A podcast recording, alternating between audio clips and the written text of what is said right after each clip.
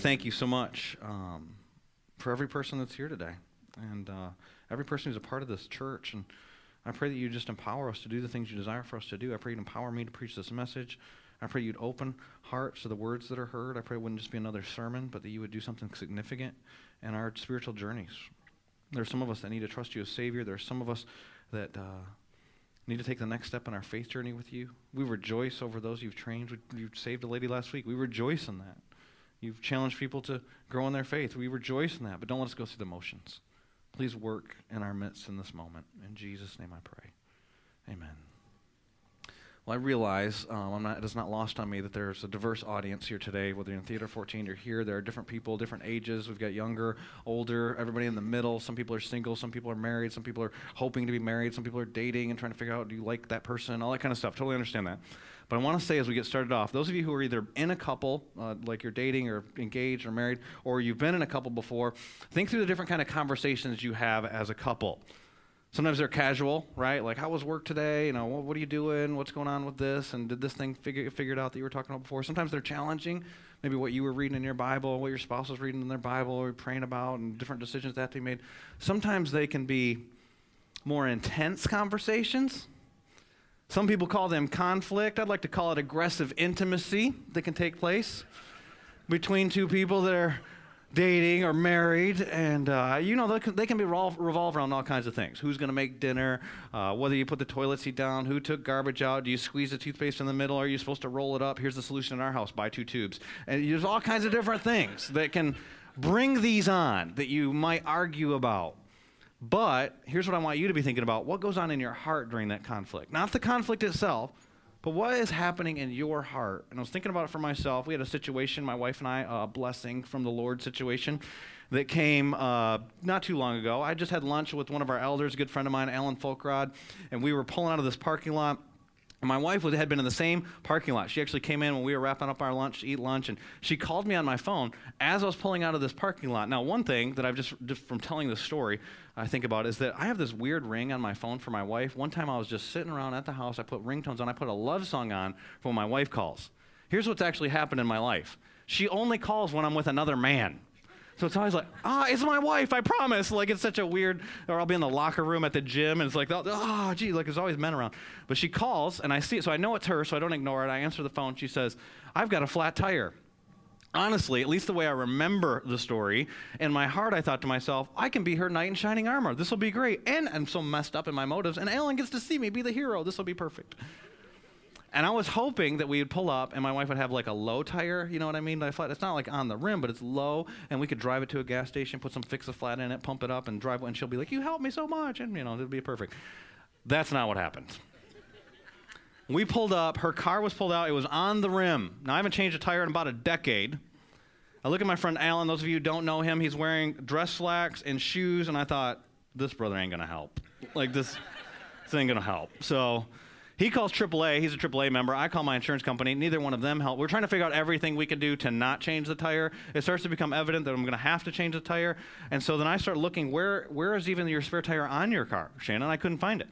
And so I went over to my car, which is also a Toyota. We have two Toyotas. I pulled a donut out of the back of my car and figured, well, this will work. So Alan pulls the owner's manual out and he starts reading so we can even find the jack for the car. We find the jack, he tells me how to assemble it. We get the car lifted up, which I think is good progress. It's taken us about an hour at this point. Let me share something with you. Personal vulnerability here. Some people have different things that are their issue, right? Like money or, you know, your reputation or different things like that. For me, uh, one of my things is my time. And so I did want to serve my wife. I really did. I do love her. But this wasn't what I had planned for my schedule for that day, and now it's becoming far more inconvenient than it was before. And we get the car lifted up, and I remember we jacked it up. I hadn't said any snarky comments to my wife at this point, probably because of Alan's presence. But this stuff's starting to conflict in my heart, and then I see the tire has not one, but two holes in it. And I mean holes, not leaks, not like a nail got driven over. There are rips in the side of the tire, and that's thick rubber. And so I said to my wife, what did you do? And she said, I hit the curb when I was pulling in the parking spot. I said, But there's two holes here. She says, And when I was backing back out of the parking spot. Alan could sense that the tension was starting to get high at that moment. He was very gracious. He decided to start taking some pictures. So I brought a couple with you, with me. That was me discovering the issue. And here is my wife and I discussing the issue. Sorry, there it is. Alan brought some levity to the situation. It didn't change what was happening in my heart. So he started to tell me after that point how to take the tire off. And so there's a pattern you have to do, like an algorithm to get five bolts off the thing. And so he starts telling me how to do that. I do the thing. I take the tire off the car. I'm getting sweaty. I don't like sweating either, by the way. So I'm getting sweaty. Time's going by. I grab the donut from my car. I go to put it on. It doesn't fit. Please, someone write a letter to Toyota and ask them why all donuts don't fit Toyotas, but it doesn't fit. So I take that donut off. I'm like, now we got to find her donut. It's hidden underneath the back passenger seat on the car. It's like a wiretap from the government underneath the car to even find this thing. And then I remember I've been getting safety recalls for a couple years from Toyota on the cable to this, which I always think it's the cable to the spare tire. Who cares? All of a sudden, I care in this moment. Alan tells me how to, there's like a crank system to lower this thing down. We get the tire off. Finally, we're well past an hour at this point. I'm sweating. We get the donut on the car. We tighten the lug nuts. I feel like I've accomplished something. Start to lower the car with the jack.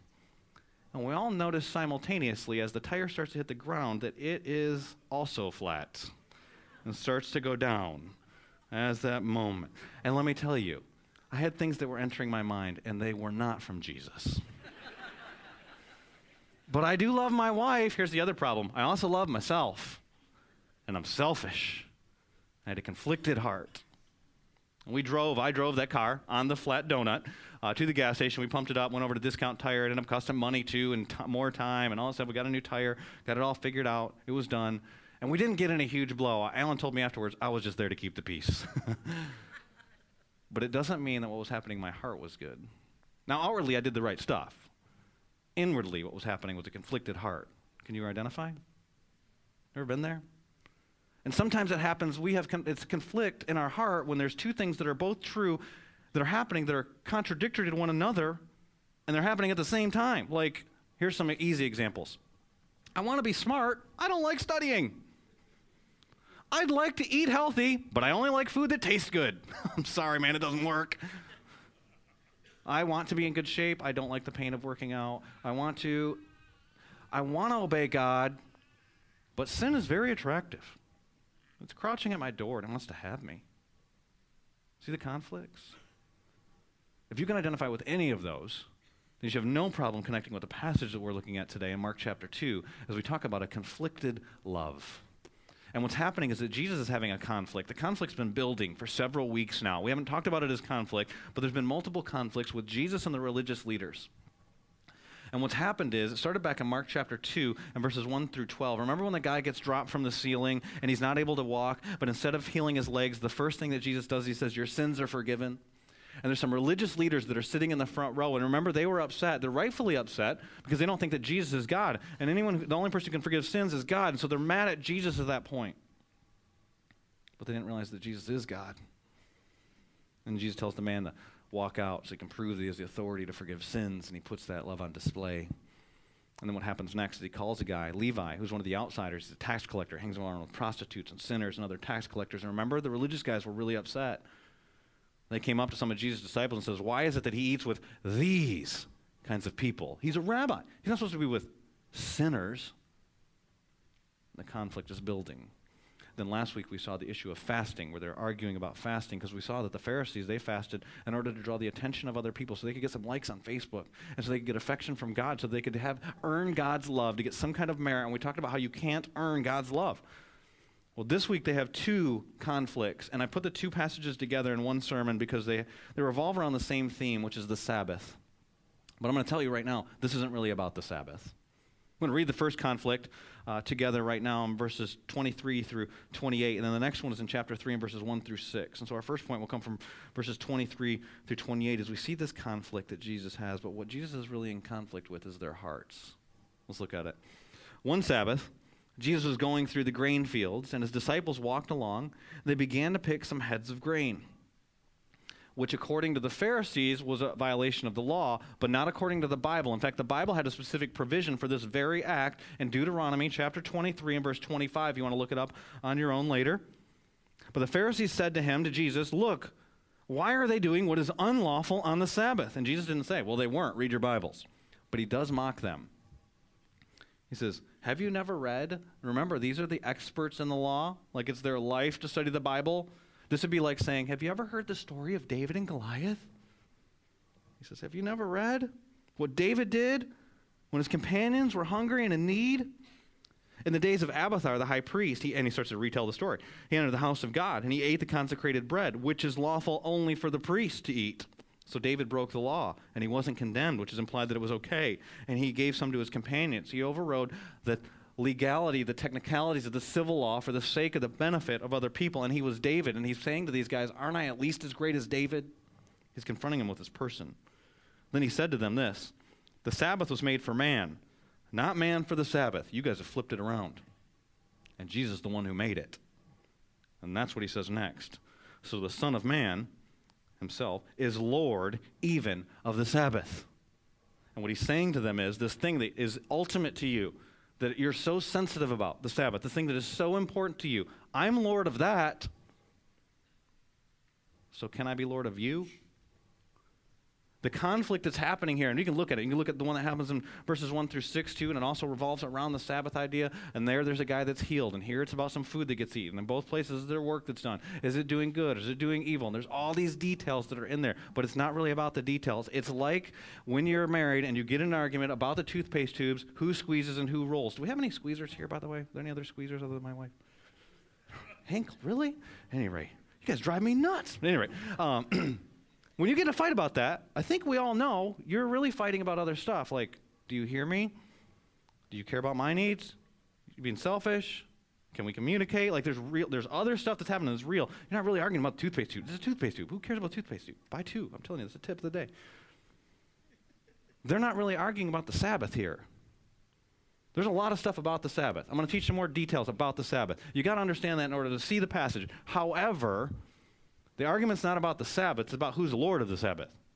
And it's not even really about who's just Lord of the Sabbath, it's about who should be Lord. One scholar says it like this The clash with authority is not over the rules, but over who rules. That's why Jesus ends that first confrontation with, I'm the Lord of the Sabbath. He's saying to them, I'm God. I'm the Lord and I should be your Lord. And what we see here is not really a conflict over the Sabbath, it's a conflict over what's going in their hearts. And what Jesus does is he confronts conflicted hearts. Jesus confronts conflicted hearts. Because what a conflicted heart really is, is a heart that's not sure who's Lord. It's not sure who rules and reigns. The same as in my own heart. I love my wife, I love myself. Who's sitting on the throne of your heart? Who's the one that rules and that reigns? Here's what it is to be Lord it's ultimate. The one that's Lord is the one that's supreme. The one that's Lord is the one that dictates how the rest of your life goes. And so if you mess with the Lord, guess what? Then it messes up the rest of your life. But what happens for many of us, especially as believers in Jesus Christ, is that who is Lord oftentimes rotates, it changes. It reminds me of a game that I used to play when I was a kid. Uh, I grew up in Michigan. I don't know if you ever played this game here in North Carolina or not, but it's called King of the Hill. King of the Mountain. Um, I remember as a kid, the way that we play is that when it would snow a whole bunch, the snowplows would come around, and there'd be these big piles of snow on the sides of the road, and we'd go to the bus stop or whatever, and some kid would climb up on top of the mountain of snow, and he'd be like, King of the Hill! And everybody else would be like, Nope. and we'd start fighting and wrestling. And so that kid stands up there, then somebody pushes him from behind, and he's off the hill. The next kid's up there until somebody starts wrestling with him. And while those two are wrestling, somebody bumps them off. And they're like, I'm king of the hill. Then somebody throws a snowball in that guy's face. He's like, hey, you know, pushes him off. And it keeps rotating which kid is at the top of the hill until the bus comes. Like, it's just what happens. just keep right, fighting and wrestling. And here's what happens in our hearts oftentimes we know Jesus should be Lord. That is the fundamental command and confession of every Christian. Jesus, you can't even be a Christian and not call Jesus Lord. Romans chapter 10 and verse 9. If you confess with your mouth, Jesus is Lord, and believe in your heart that God raised him from the dead, then you'll be, you can't even be saved if you don't call upon Jesus to be Lord. This is a couple verses later, in verse 13. For everyone who calls on the name of the Lord will be saved. And then incredible passage in Philippians chapter 2. He talks about your attitude should be the same as that of Christ. He talks about Christ's sacrifice. He became obedient, even obedient to the cross. And then there's this doxology in verses 9 through 11. It says, Therefore, God exalted him to the highest place and gave him the name that's above every name, that at the name of Jesus Christ, every knee should bow in heaven and on earth and under the earth. And what do they say? That every tongue confess that Jesus Christ is Lord to the glory of God the Father. That Jesus is Lord that he rules, that he reigns, that he's ultimate, that he's supreme, that he's the one who makes the world go around, that he's the one that is king of your world, that everything should rotate around him. And we know that's true as believers.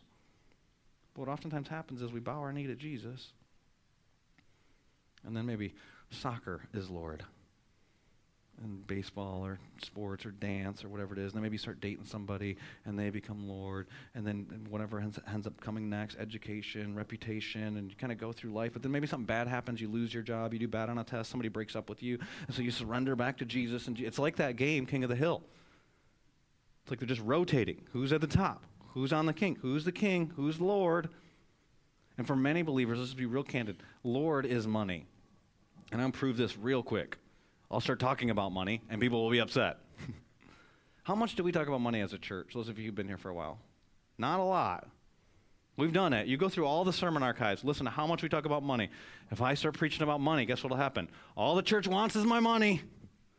And then some people will actually leave. They've left before. We've done it. Do you know why?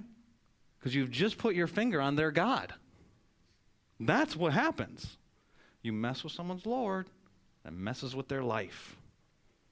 So who's Lord? For the guys in this passage, like for an American Christian, it's money, it was Sabbath. And so while we understand, we might know some things about Sabbath and we should not work and we should take a day of break, all this stuff, it does not have the supreme importance to us that it had to them. And so maybe some of you might think about what would be like if Jesus started to confront their money? He's, confront, he's putting his finger right on their hearts on a sensitive situation. Try and think about. Try and, we just read that story. They're walking through the field. Who's walking through the fields? Jesus and his disciples. Are they all walking together? I doubt the Pharisees are hanging out with Jesus. Because think about who Jesus' disciples are at this point. It's not this clean cut 12 guys, okay? That's next week he's going to call the 12 apostles out of all these people that are following him. But who's following him? Peter and Andrew, James and John. We got them at the very beginning. And then Levi, who's a tax collector. And then Levi's friends are probably there, so some prostitutes and some other different tax collectors and other sinners, people that aren't allowed to come worship. I doubt the Pharisees are walking with them. And so the way I picture this story is Jesus walking along. Maybe he's teaching. Maybe they're just on their way to the synagogue. And some people start grabbing some grain out of the field, out of some other people's fields, which is a provision that's allowed in Deuteronomy. They start eating it. And then out pops a Pharisee. What are they doing?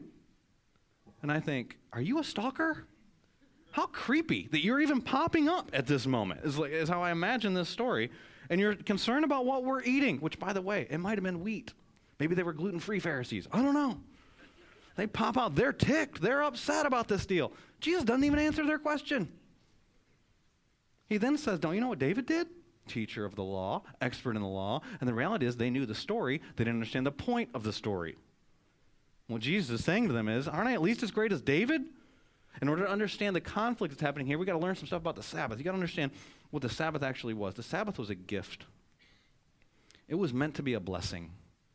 It was part of the law that was given in Exodus chapter 20. You can read about it on your own. Exodus chapter 20, verses 8 through 11. In the Ten Commandments, it's one of the commandments that's given. They shouldn't work on the last day. It's, it's, a sign to other people that you're holy because it's a sign. Think about what signs do. We've got signs today. If you came in today and you saw the worship sign of the Bridge Kids, it was telling you which way to go. Live venue versus video venue. You saw the directional signs, maybe, you know, one way street. Don't turn this way. Signs point us to something. And what the Sabbath was, was a sign. And it was given to them after they've been in bondage to Egypt. They were told, just as the Father rested on the seventh day, I want you to rest on the seventh day. Don't do any work. Why? When you're in bondage, can you rest? When you're a slave, someone else is telling you what to do, you don't get to rest. What he's saying is that you, you, because God has victory, because God has set you free, it was actually a sign of freedom, ironically, that now you have the freedom to rest and I want you to rest to show you're different than the other nations. I want it to be a sign to them that you're holy. It points to the covenant that we have with each other. We read in the New Testament that's actually a shadow that points to Christ. And what we talk about as a Sabbath oftentimes as Christians is not the same thing that was given to Israel. You know, you'll hear sometimes Seventh day Adventists, Jehovah's Witnesses, different people will talk about the Sabbath is Saturday. They're right. There was Saturday in the Old Testament. What The early church debated about do Christians even have to have a Sabbath? And they started to celebrate the resurrection day instead. That's what we do on Sunday. Time of celebration. The principle is still there. Those rest. It was a gift from God, intended to be a blessing. What the Pharisees had done is they had done a natural thing. They studied the Bible. They're experts in the law. God says not to work. So what is work?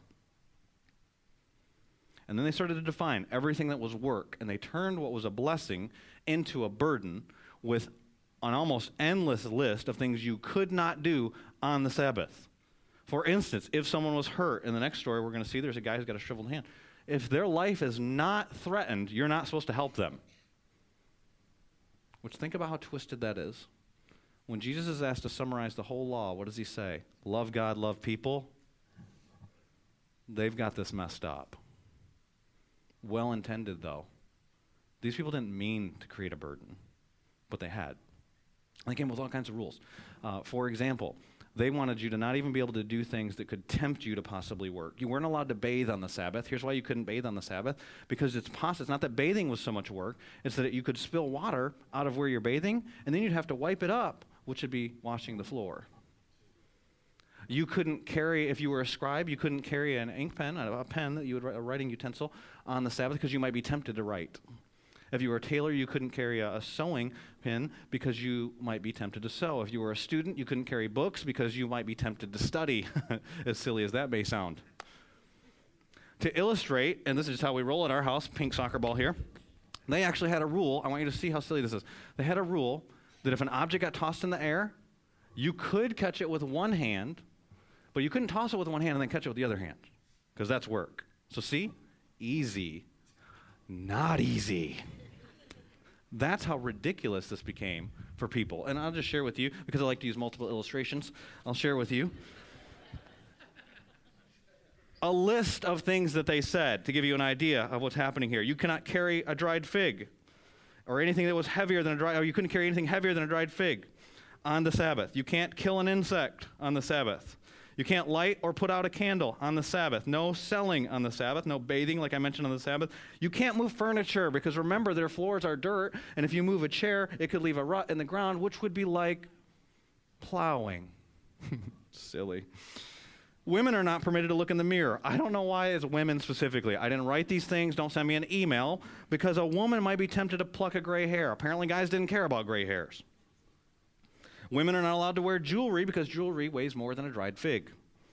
You can't wash your clothes, can't dye wool, can't shear sheep, can't spin wool, can't plow a field, can't reap a harvest, can't bind sheaves, can't ground flour, can't knead dough, can't hunt a deer, can't prepare meat. Also, you couldn't travel more than 1,999 steps, which when I read that, I thought, this is before the Fitbit. and I thought, and this is maybe just me, it'd be more work to count 1,999 steps than it'd be to take 1,999 steps. And I also then thought, if I were Jesus and this guy pops out of the field and says, What are they doing eating? I'd probably be like, How many steps away from your house are you? Ooh, see? It's like Sabbath rule ninja. But instead, what Jesus does, he says, You don't get the point. You've taken what was intended to be a blessing. The Sabbath was made for man, not man for the Sabbath. And I'm Lord of the Sabbath. I created this thing. He's saying, I'm God to them. And you've turned it into a burden. No wonder you don't want God to be. You say the right things, and they say that they're wanting to follow God, but no wonder people wouldn't want God to be Lord of their lives if they think that God's heaping burdens on people. When you look at the scriptures, what you see is an accurate picture of God, but you see a lot of people have an inaccurate picture of God. And one of the reasons why we're so conflicted in our hearts is because we have an inaccurate picture of God. What these guys are actually showing, these experts in the law, and what Jesus is pointing out, is their ignorance of who God truly is. And so when the psalmist says, Though I walk through the valley of the shadow of death, I will fear no evil. Why? Because you are with me. That's right. But if he's there with us to heap burdens on us, why, when we're in the valley of the shadow of death? That's when, like, you lose a loved one. That's when your relationship falls apart. That's when the financial crisis happens. That's when bad news takes place. Why would God being with us be comforting if God is there to burden us with more stuff? When Moses says, I can't speak, and God says, No, I'm going to be with you. Why is that comforting? When we're given the impossible command, go make disciples of all nations, baptize in the name of the Father, that's impossible. We call it the Great Commandment. It's the impossible commission. The imp- Great Commission, impossible. You can't do it. But lo, I'm with you. We can be this impossible thing. Why is that? You're going to just heap more burdens on? Because He's not. Let me tell you something about God. He's not there to be a burden to you, He is there to be a blessing. God is for you, and He wants to take your burden from you. That's why He says in Matthew chapter 11 if anyone is weary and burdened, come to me, all who are weary and burdened. Do you know who's there?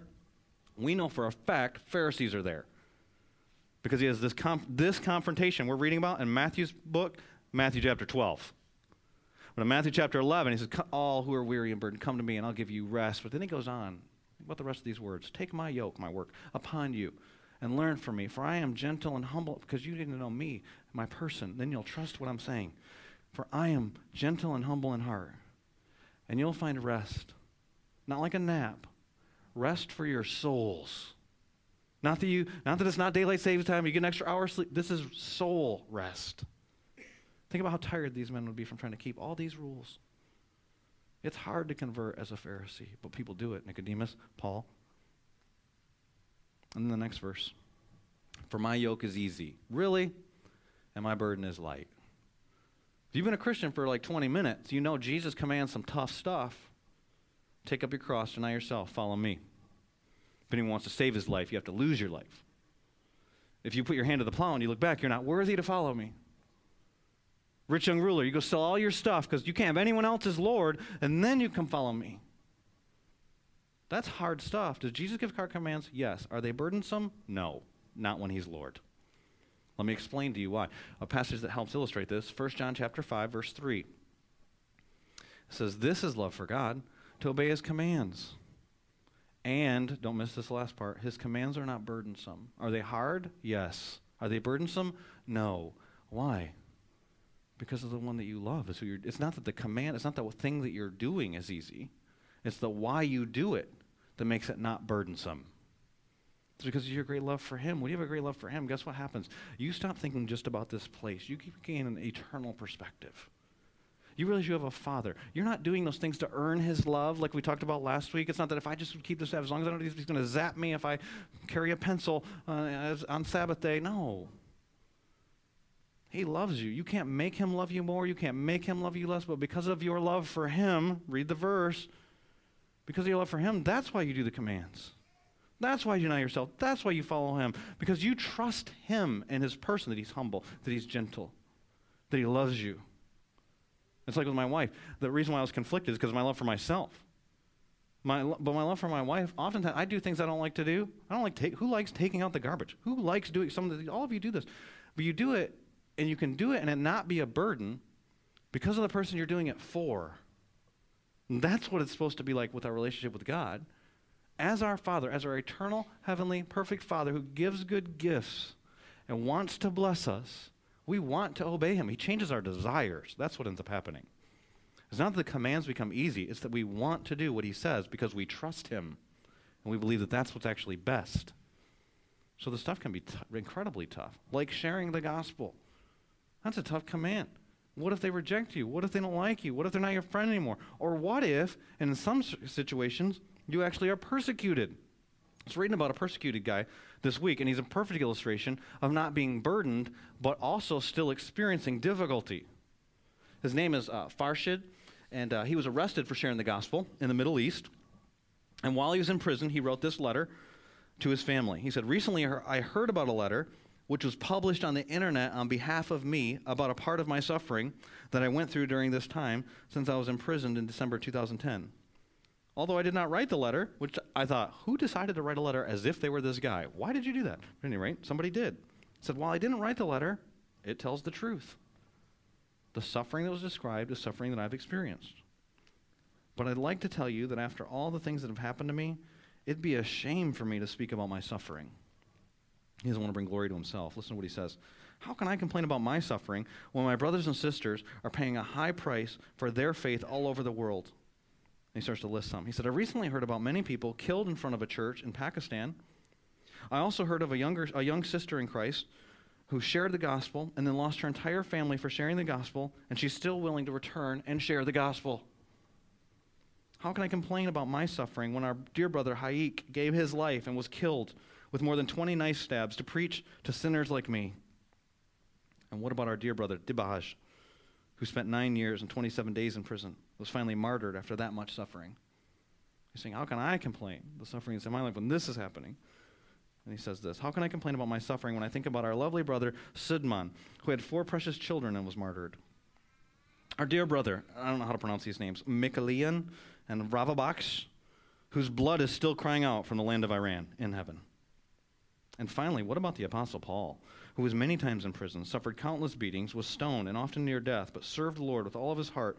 But after all this, Paul says, and he says from the Corinthians, he says, This light and momentary affliction is preparing for us an eternal weight of glory beyond all comparison. What a trust in his Father.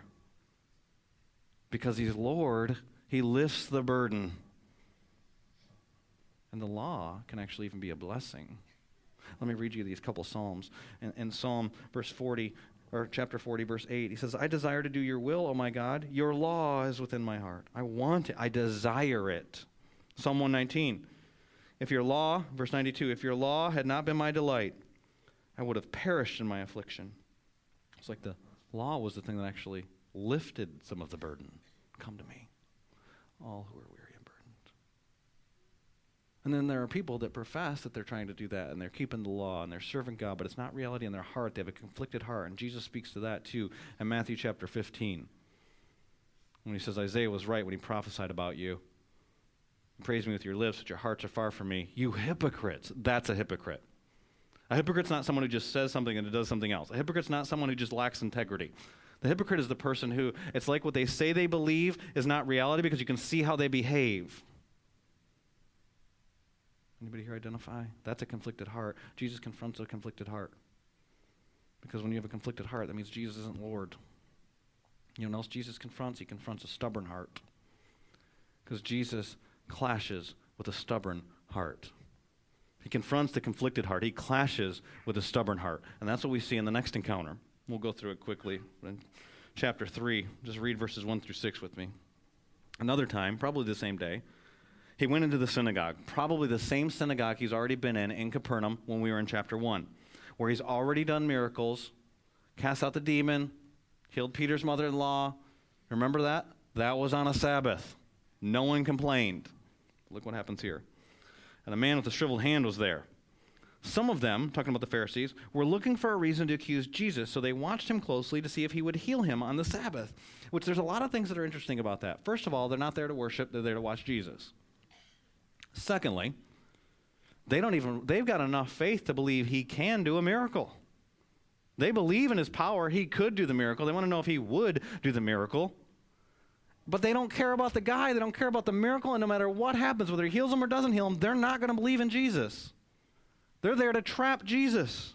Jesus doesn't actually do any work. He just says some words, by the way. Watch this. Jesus said to the man with the shriveled hand, Stand up in front of everyone. Then Jesus asked them, the Pharisees, not the man with the shriveled hand, which is lawful on the Sabbath, to do good or to do evil? To save life or to kill? Now remember, Jesus can read their minds. Watch what's about to happen. They don't say anything, they remain silent. He looked around at them in anger and deeply distressed at their stubborn hearts. But then he says to the man, Stretch out your hand. He stretched it out, and his hand was completely restored. Then the Pharisees, remember the question he asked lawful to do evil or good on the Sabbath? You're so concerned about the Sabbath, right? Is it lawful to take life or to save life? No one thought it was lawful to kill. But look at verse 6. Then the Pharisees went out and began, on the Sabbath, began to plot with the Herodians how they might kill Jesus. Jesus looks at their hearts. They can't even see their hearts because their hearts are so stubborn. Jesus clashes with stubborn hearts. So, what's a stubborn heart? If you've got the English Standard Version or the New American Standard Version, that was the NIV I was just reading from, then it says a hard heart. I've heard that before. Stiff neck, hard heart. What does that mean? Oftentimes, as Christians, we think it just means outright rebellion towards God, like we're shaking our fist towards God. That is not all it means. In fact, if you keep reading through Mark, you can read on your own. Mark chapter 6, verse 52, Mark chapter 8, verse 17 in your own study. Look at who he's speaking to there. Why are your hearts so hard? Do you have such hard hearts? It's his disciples. And so some people have hard hearts. For instance, People have been coming to our church for years and years and years and haven't trusted Christ, but they've seen people trust Christ. They've seen people set free from addictions. They've seen people healed. They've seen the power of God, but it doesn't change their heart. Why not? Unwilling to change. That's what a hard heart is. Here's the scary part. We can be a disciple of Jesus, walking with Jesus one moment, like the disciples in chapter 6, 52 and 8, 17. He's just fed the 5,000. He's just done this thing, walking on water. And then we don't get it the next because the Lordship's continually changing, it's rotating. And when you have a hard heart, you're not listening. You have a hard heart, you're not sensitive to Him. When you have a hard heart, you're not unwilling to change. And that was the problem for these Pharisees. Whether He heals this guy or doesn't heal this guy, they're not going to change. Hard heart means unwilling to change. Think about the opposite of hard it's soft, it's pliable, it's teachable. No matter what Jesus does here, they will not change. It's like a, a couple tribes that I read about in the Sudan a couple weeks ago. they pull all their teeth out, the front teeth on their, on their faces, the bottom six teeth and the front two teeth. And the reason why is because at one point, uh, their tribes both had lockjaw. And that was how you fed people. You had to pull the teeth out. Top two teeth, bottom six teeth. And what happened is it caused their chins to sink in. Um, they all speak with a speech impediment because of it. It caused multiple problems. It was a painful procedure. They used a fish hook. They would pull kids' teeth out just, to, just in case they get lockjaw. But it became such a regular part of their tribe that even though lockjaw is no longer a problem, far gone in the past, they still pull everybody's teeth out. They pull the front two teeth out, they pull the bottom six teeth out. It's painful, cause problems, can lead to infections. Why? It's what we do. You ask them questions about it, and they can come up with reasons. Oh, we think that this is one of the things they said when they were being surveyed about this. We think that people with front teeth look like cannibals. Scary people. We like the way that the lisp sounds for people who don't have teeth. They come up with reasons, but there's no reason for them to do this thing that they're doing what does the scripture say about us with sin as a dog returns to its vomit? How, how foolish is it? If you ask somebody the question, heaven or hell, pick. Which one do you pick, heaven or hell? Describe heaven, describe hell. Jesus says hell's a real place, eternal. You can go, my friends are there. Yeah, they're there. They're in isolation, being tormented and tortured forever. Who picks that? No one picks that. Why are the Pharisees mad? Who's mad about people being healed? No one. Let me answer that. No one. They're not mad about the healing. They're not even mad about the teaching. They're not even mad about the Sabbath rules. They're mad because he threatens their authority. We don't want to submit to another authority. You know what that's called? Stubborn heart.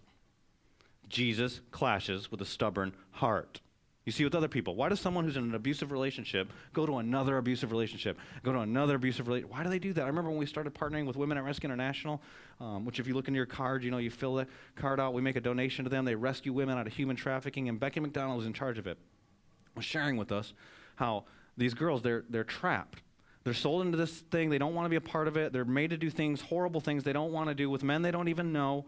And then we rescue them out. And what we found when we first started doing this was they go back because it's what they know.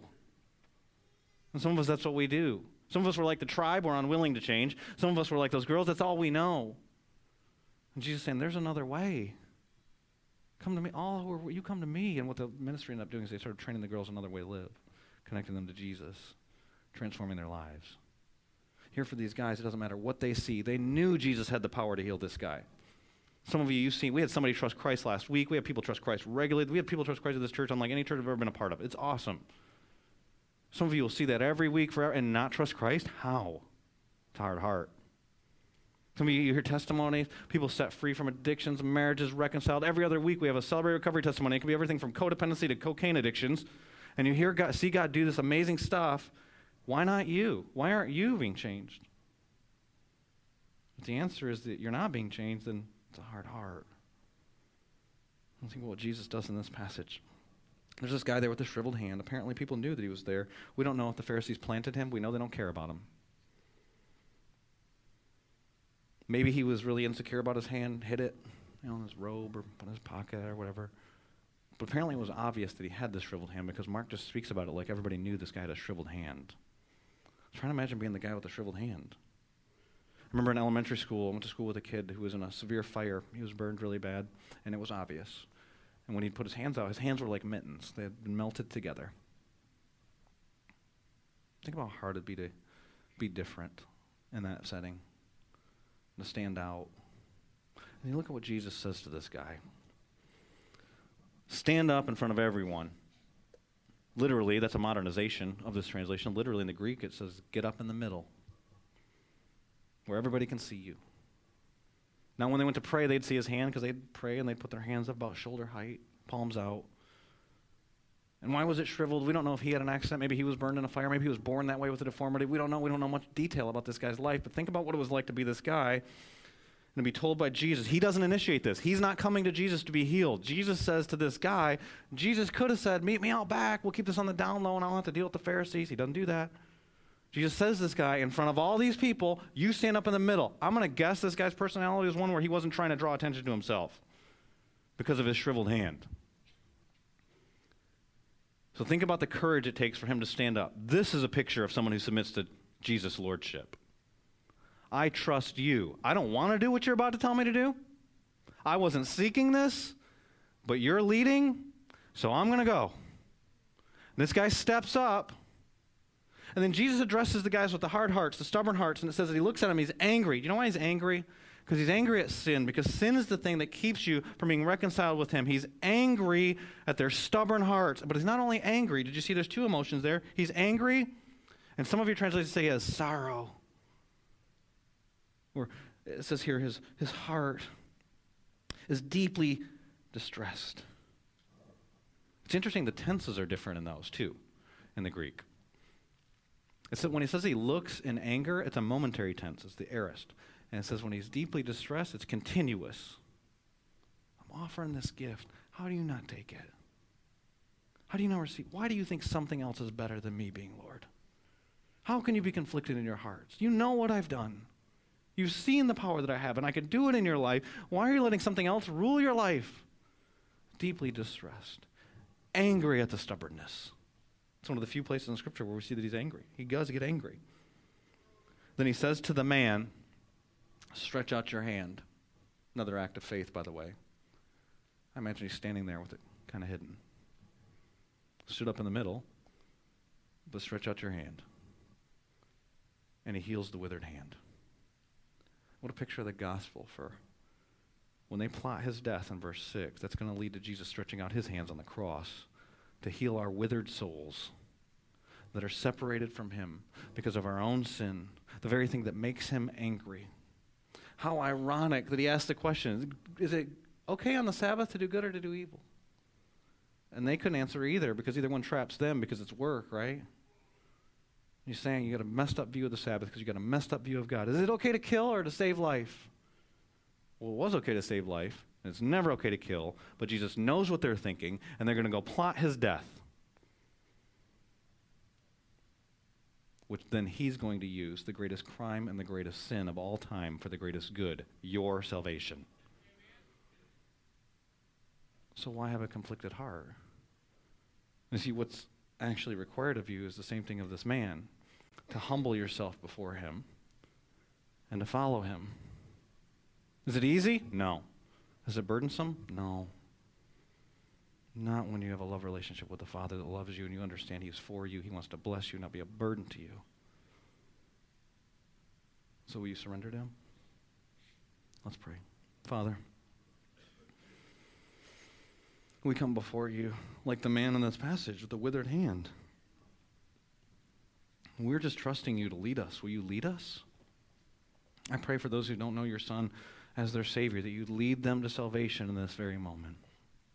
If you need to trust Jesus Christ as your Savior, then acknowledge your sin before Him. That shouldn't be a huge confession. We all have sin.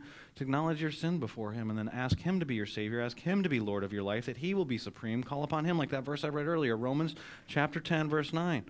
If anyone believes in their heart that Jesus was raised from the dead and confesses with their mouth that Jesus is Lord, they'll be saved. So if you want to ask Jesus to be your Savior, confess Jesus is Lord. Say you believe that He died on the cross for your sins and trust Him as your Savior. And those of us who know you as Savior, Jesus, I come as one who has a conflicted heart. And I confess that. And I just ask you, I want you to be Lord. I want you to guide me. And some of us, we need to confess sin. You feel free to confess sin, whatever you have to confess to Him. You talk to the Lord, He'll meet with you in this moment. And we're going to worship. We're going to sing a song here in a minute. And when I say amen, if you're not done praying, you feel free to keep praying. Father, I pray, I pray for those who are believers, who are followers of yours, who've called upon you to be Lord, but then we let other stuff get on the throne of our lives. God, that we repent, we turn to you. We don't want to have a stubborn heart. We want to be pliable. I pray for those who have stubborn hearts. God, I pray you'd break their hearts. I pray you'd make them as miserable as they could possibly be on this earth until they turn to you. We know you can do it. You did it with Paul when you met him on the road. You did it with Nicodemus and his curiosity of meeting you at night. Father, I pray for those who have been coming to our church for years and have yet to trust you as Savior that right now would be their moment. I pray these things in Jesus' name.